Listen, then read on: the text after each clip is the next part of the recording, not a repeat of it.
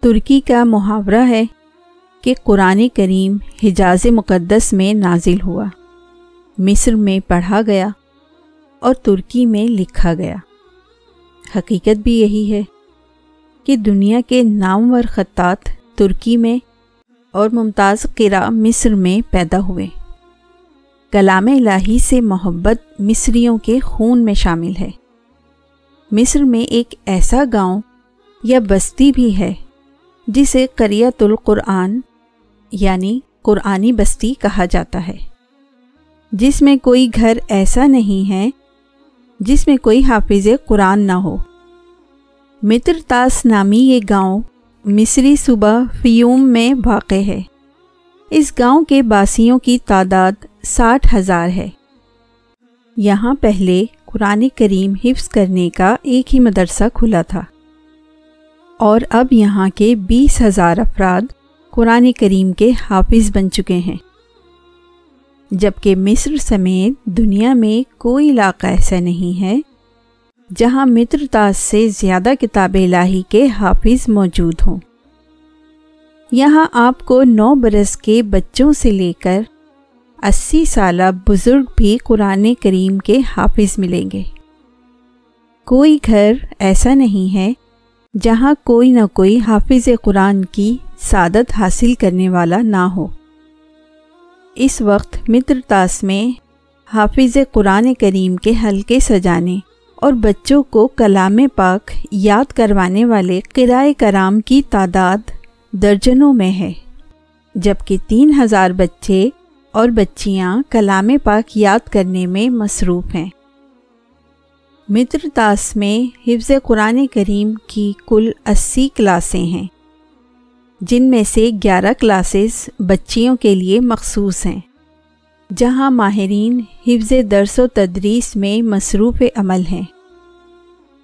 یہ دنیا کا واحد گاؤں ہے، جہاں چھ سو حفاظ ایسے ہیں جو قرآن کریم کو قرات میں یاد کر چکے ہیں۔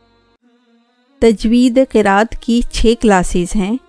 ان قریب اس گاؤں کے نصف سے زائد آبادی قرآن کریم کی حافظ ہوگی۔ یہاں کے کچھ حفاظ کرام نے عالمی مقابلوں میں حصہ لے کر ممتاز پوزیشنیں بھی حاصل کی ہیں، جن میں صلاح احمد عیسیٰ اور حسین عبدالغفار شامل ہیں۔ قرآنی تعلیم کے فروغ کے لیے حکومت کی جانب سے ایک پائی بھی خرچ نہیں کی جاتی۔ یہ سب کچھ خود گاؤں کے باسی کلام لاہی سے محبت کے نتیجے میں کر رہے ہیں۔ اس گاؤں کی حالت بھی حکومت کی عدم توجہی کی وجہ سے نہایت ناگفتبے ہے۔ گاؤں کے ایک ذمہ دار شخص محمد احمد مصطفیٰ کا کہنا ہے کہ سیوریج سسٹم سے لے کر بجلی اور پانی کی سہولیات کے حوالے سے گاؤں کے باسیوں کی زندگی اجیرن بن چکی ہے۔ یہاں پچیس برس قبل سیوریج کا منصوبہ شروع کیا گیا تھا، جو کہ ہنوز تشنۂ تکمیل ہے۔ سید عبدالعزیز پیری کا کہنا ہے کہ بجلی کا نظام نہایت ناقص ہے، جبکہ یہاں کے بیشتر لوگ خط غربت سے نیچے گزارنے پر مجبور ہیں۔ گاؤں میں راستوں کی دشواری کے ساتھ ساتھ صحت کے امور پر بھی کوئی توجہ نہیں دی گئی ہے۔ اور اس وجہ سے بیماریوں کا پھیلنا یہاں عام ہو چکا ہے۔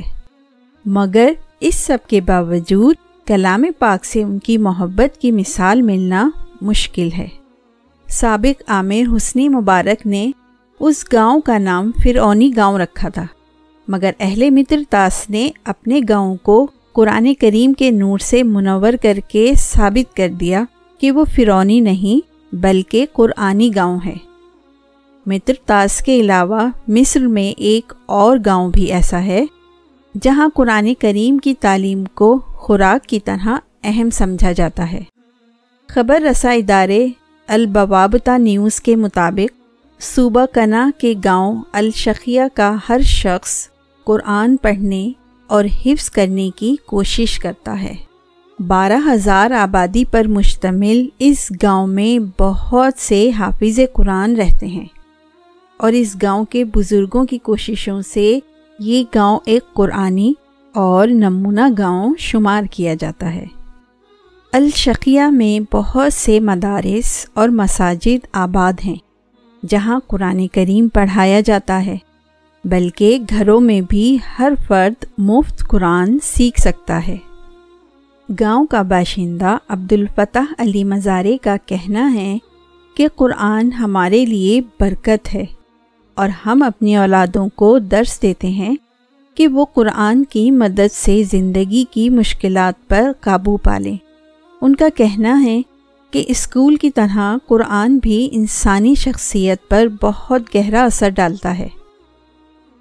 جو کہ سچ ہے۔ اللہ تعالی ہمیں بھی قرآن کریم کو صحیح سمجھ کر پڑھنے کی توفیق عطا فرمائے۔